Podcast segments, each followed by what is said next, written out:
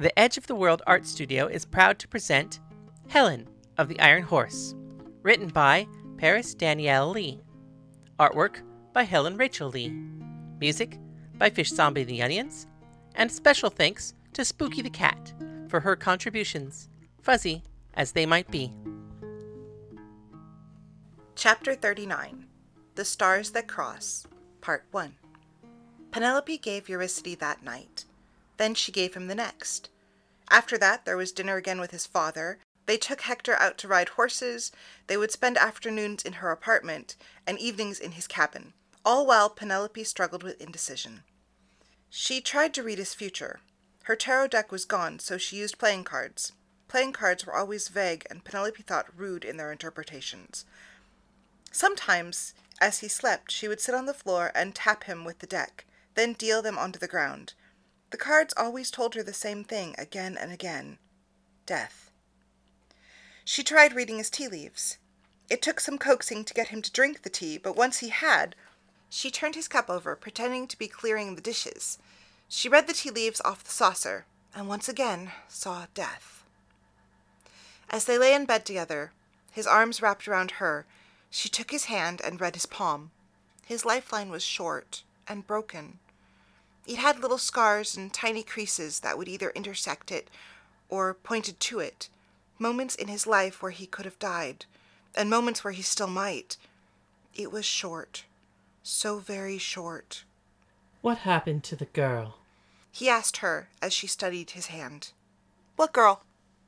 She asked, absent minded, lost in the attempt to read the confusing signs. The pretty one. The one everybody wanted to marry. Helen? Was that her name? Yes. Would you like to hear the story? It may take some time. We have all the time in the world. Eurydice said as he brushed her hair with his fingers and adjusted her so that she sat more comfortably against him. Penelope worried. All the time in the world, she thought. If only he did.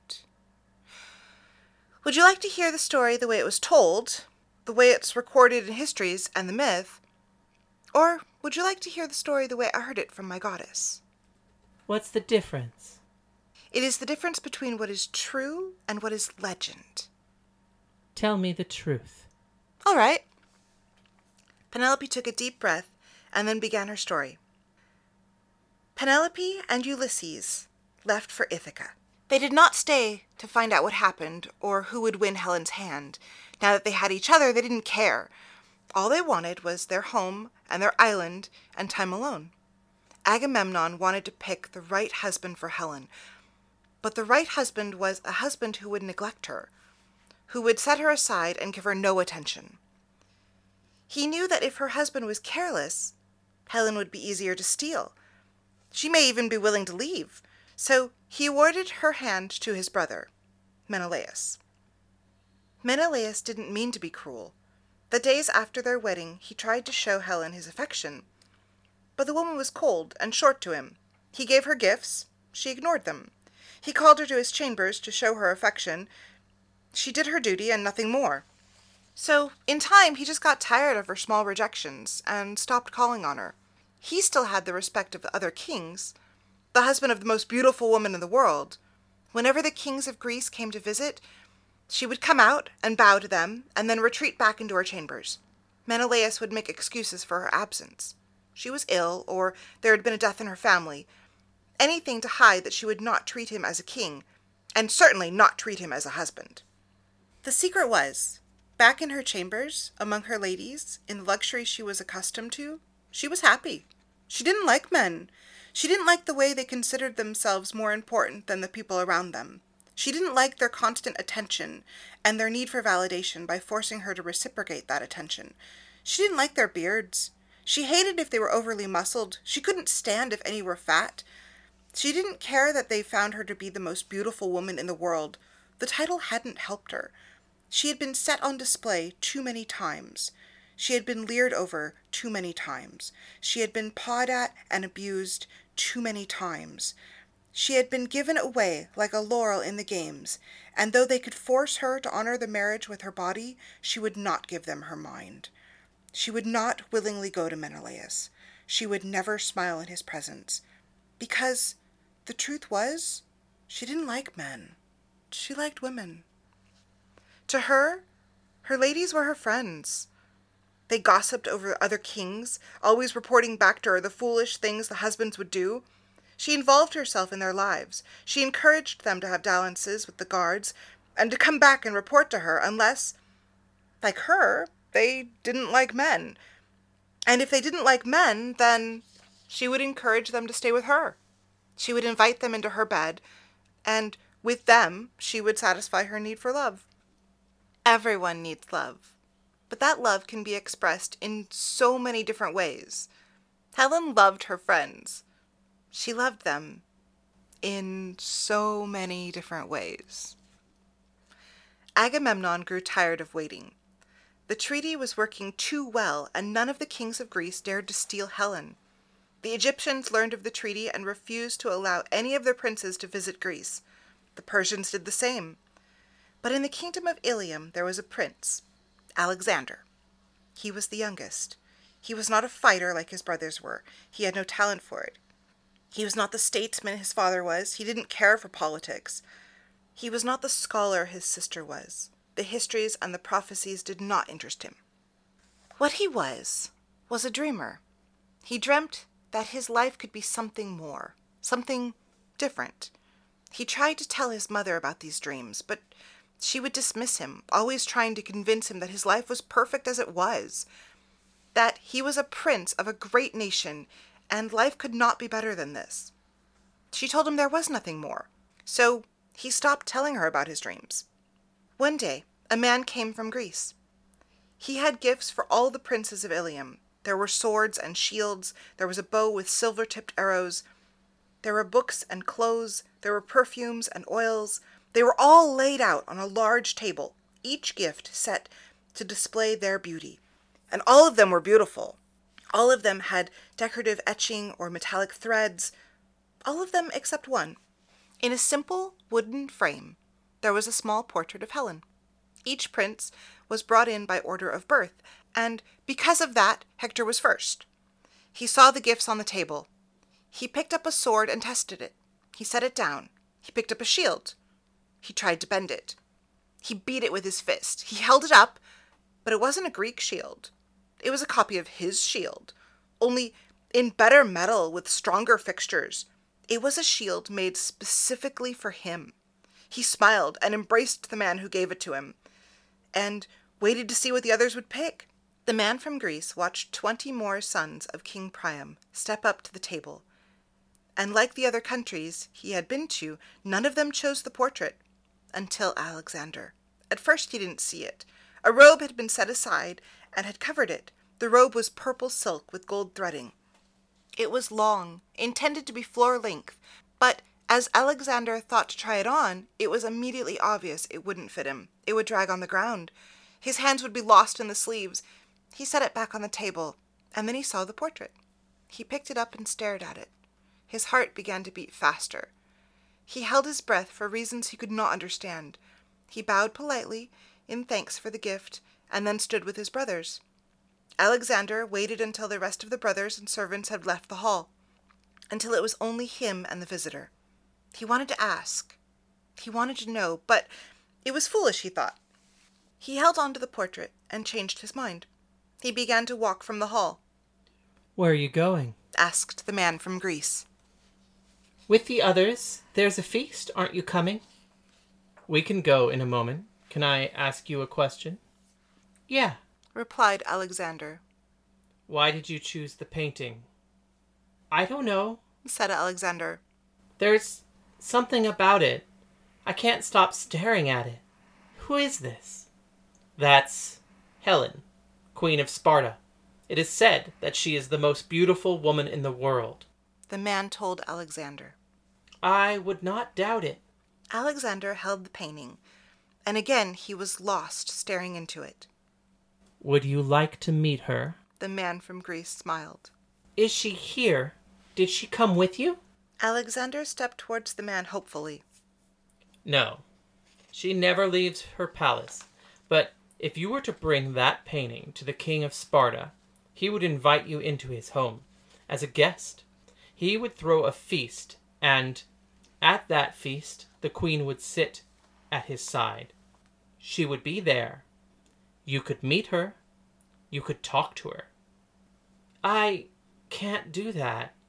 They wouldn't let me. My mother would scold me. I have duties here. I'm afraid of boats. There are many reasons not to do something. Do you think the courageous man does not think of them? He thinks of all of them, and then he does what he fears anyways. Three days from now, we are leaving. Our next stop is Sparta, and if you would like to come, there is room. Now, did you say there was a feast? Will you show me how to get there? That night, Alexander snuck into his sister's room. When he was a child, he used to do this often. They used to stay up nights together, laughing, talking, telling stories. Alexander loved his sisters, Polyxena and Cassandra. He had others, but these were his favorites. They were a trio, the three of them always getting into trouble together, always getting out of it together. As Alexander got older, it was understood that these visits were inappropriate. He did it less and less, but it left a hole in him. Tonight he would not take it. He needed their advice, he needed their wisdom. So he snuck in one more time. Alexander, what brings you here? Do you have gossip? asked Polyxena. There was a man from Greece who brought presents from across the sea. We didn't get anything, complained Cassandra. Look what I got. Alexander showed them the painting. And? asked Cassandra. No, that's it, this painting, said Alexander. It's lovely, Polyxena assured him. No, I mean, why should we care? So what? Cassandra sat at her loom, casually working the strings back and forth. It's the Queen of Sparta. Isn't she beautiful? They say she is the most beautiful woman in the world. She looks it, said Polyxena. How could they possibly know that? Wouldn't they have to see all the other women first? said Cassandra. They tell me I can meet her, but I have to go to Greece. They told me they will take me with them. To Greece? To Sparta? You can't go. I'll miss you too much, Polyxena complained. You can't go. Mom will kill you. I mean, she will literally kill you if she finds out you're planning to leave, explained Cassandra.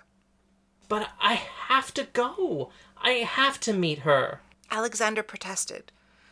Cassandra set her loom down and looked her brother in the eyes. If you go to Greece, you'll never return. Her voice cracked a little. I'll be back. I just have to meet this woman. And what if you find her? Cassandra asked. Nothing. I just want to see her in person. I want to know if she's really the most beautiful woman in the world. I'm not talking about her. I'm talking about what you're really looking for. What you've always been looking for, Cassandra explained. And what's that? asked Alexander. The fulfillment of your dreams, Cassandra stated simply. I would rather you stayed, Polyxena explained. But if you need to go to find the answers to your dreams, you should go. I'll miss you, but you have to promise to come back.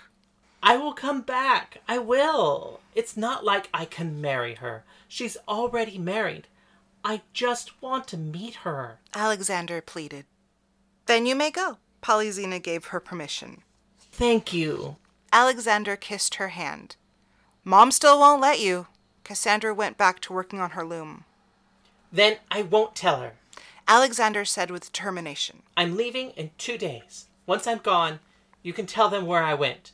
Tell them I will be back. Alexander snuck back out of their chambers.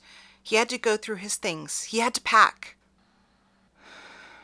She will never again set foot in the city of Ilium, Cassandra predicted. Who won't? asked Polyxena. The girl he's looking for, Cassandra explained. But Polyxena didn't believe her. No one ever believed her. When the time came and the boat was ready, Alexander snuck out of the palace. Hundreds of guards in the palace and hundreds of guards on the wall, but all of them looking the other direction, none of them trying to keep someone in, just people trying to keep others out. He was at the boat before any of them realized. The man from Greece greeted him with a smile and embraced him. He showed him where he'd be staying. Alexander was nervous and frightened of the water and the boat, so he held his breath and he tried to push the fear away. But the swaying of the boat took Alexander's feet from under him and he fell. The man from Greece held out his hand and helped him up. The reason you're afraid is because you feel you are not in control. You don't understand the boat, so the boat is fear to you. You don't understand the water, so the water, again, is fear to you. The way to conquer that fear is to conquer the boat, to conquer the water. It's a long journey. Why don't I show you how to pilot the boat? Then, if being a prince doesn't work out for you, you can always be a sailor. the man laughed and slapped Alexander hard on the back. It took a month to sail to Greece, and then another week to sail to Sparta. Every day of that journey, Alexander threw himself into learning how to sail, and every night of that journey, he stared at the portrait until he fell asleep and dreamed of the queen. By the time they reached Sparta, Alexander himself piloted the ship to the dock. The man had been right. Now in control of the ship, now in control of the water, Alexander felt no fear. He felt in control of his life, happy and proud of himself. He wanted to jump from the ship and run to the palace. But instead, he waited for the man from Greece. Alexander realized that now all the men were from Greece, and it was he who was from Ilium. They unloaded the ship, taking all of the gifts that were unchosen, and with a small entourage of men, they led Alexander to the palace. They were greeted by the guards, and the messengers were sent to the king. The men, the gifts, and Alexander were all allowed into the grand hall, where on the throne sat the king of Sparta. Menelaus. A smaller throne sat next to him, empty. Your Majesty, I have come from around the world. I am an emissary of your brother Agamemnon. I have gathered these gifts for you robes of the finest silks, weapons of the finest metals, fruits and nuts from far off lands. But, most importantly, I have brought you a guest. Your Majesty, may I introduce to you the Prince of Ilium, Prince of Ilium, what is your name, Prince? Menelaus asked. Alexander stood forward. He bowed to the king, and then he spoke. They call me Alexander, and I'm sorry, my king, but I have come on my own. I wish I had a gift to give you other than my voice. Alexander stood still, waiting for Menelaus to respond. Well, little prince, if your voice has talent, if your voice has melody, I will forgive this insult. Can you sing? I can, my lord. I can also play the lyre if you lend me one. Let's hear you play. Let's hear you sing. If we like what we hear, we may not kill you. Menelaus joked and snapped his fingers, and a guard ran to find a lyre. It wasn't but a few moments that he returned with the instrument and brought it to Alexander. Alexander took a deep breath. He held the instrument, checked its tuning, then he began. The song he chose he learned as a child. It was a simple tune, so he was not afraid he would mess it up. The lyrics were comical. They described a woman who had fallen in love with her horse. The poetry was mostly from her point of view as she sang about her love for the animal. The song was full of puns and bawdy innuendo. In the last verse, the horse got to sing, and the effect was hilarious. The entire throne room laughed. Menelaus held his side as he begged for the song to stop. Alexander ended his song with a flourish and a bow. When Menelaus recovered from laughter, he finally spoke again. Alexander, where did you learn that hilarious song? It's an old shepherd's song from Ilium. The men who tend the sheep taught it to me. Do you have more? I do. Then your presence here is a gift to me. You will stay tonight, and you will play it again. And something else. Keep the lyre. It's yours. We will have a feast tonight, and the Queen, I'm sure, would love to hear your song. That's why you're here, is it not, little prince? You're here to see the Queen, aren't you? So very few people come to see me anymore. Your Majesty, I'm sorry. I will not lie. But yes, legend of her beauty came to Ilium, and I have left my kingdom without permission, just to see if it was true. Don't worry. It's true. And you shall see tonight. Guard, Menelaus pointed to one of the guards, then beckoned him over. find our guest quarters. Be sure he has anything he needs. Stay with him. You're now his guard. Make sure he is at the feast tonight. You have my permission to leave. At the feast that night, Alexander played his song again. He also played a love song. It was a song about the sky and the earth and how they were in love with each other, but could only touch at the edges. It was somehow both sorrowful and joyful, a couple who could never be together, but also never apart. As he sang his songs, he could not help but look over at the smaller throne next to Menelaus. It was empty. She had not come. In the hall on his way back, he ran into the man who invited him here. Alexander, what troubles you? You look so down and distraught. How could you not be happy in a place like this? I'm sorry, Said Alexander. but I was hoping to see the Queen. I know eventually I will, it's just a matter of patience, but I wanted to play for her. In life, we are given challenges. The harder the challenge, the greater the reward. Don't give up, little prince. I should return to Ilium. I don't even know why I want to see her so bad. No, stop. The man stood in front of Alexander. You have time. It took a month to sail here, and you're going to give up after only one day? I will leave the boat in the dock. I will leave a man with it. When you're ready to go home, it will be waiting for you. It's yours. So you have the time. I will see what I can do about getting you an audience with the Queen. Be patient. I think for you, everything is going to work out fine. Trust me. I have to return to Mycena, but before I go, I want you to promise me you won't give up. Why would you care? Why would I care? Are you not my friend? Are you not my student? I have brought you halfway across the world on a promise that you would be able to meet the Queen, and if I don't deliver on that promise, what kind of friend am I to you? I will arrange something special for you. I promise you will see her. The man held Alexander by the shoulders. He bent down a little to try and look him in the eyes. For a moment, Alexander wouldn't look up. But when he did, he could not hide the smile on his face. The man laughed and slapped Alexander on the side. He flinched in pain. There you go. Now I can see you're happy. Trust me, nothing can go wrong. This has been Helen of the Iron Horse, written by Paris Lee, artwork by Helen Lee, performed by Helen and Paris. All characters within are fictional and bear no intentional resemblance to anyone living or dead, except, I guess, for Helen and Paris.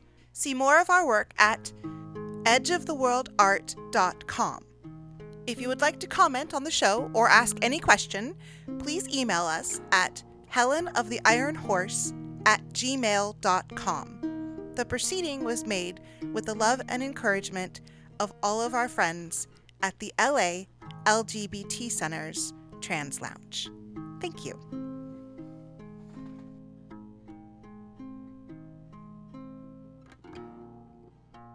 you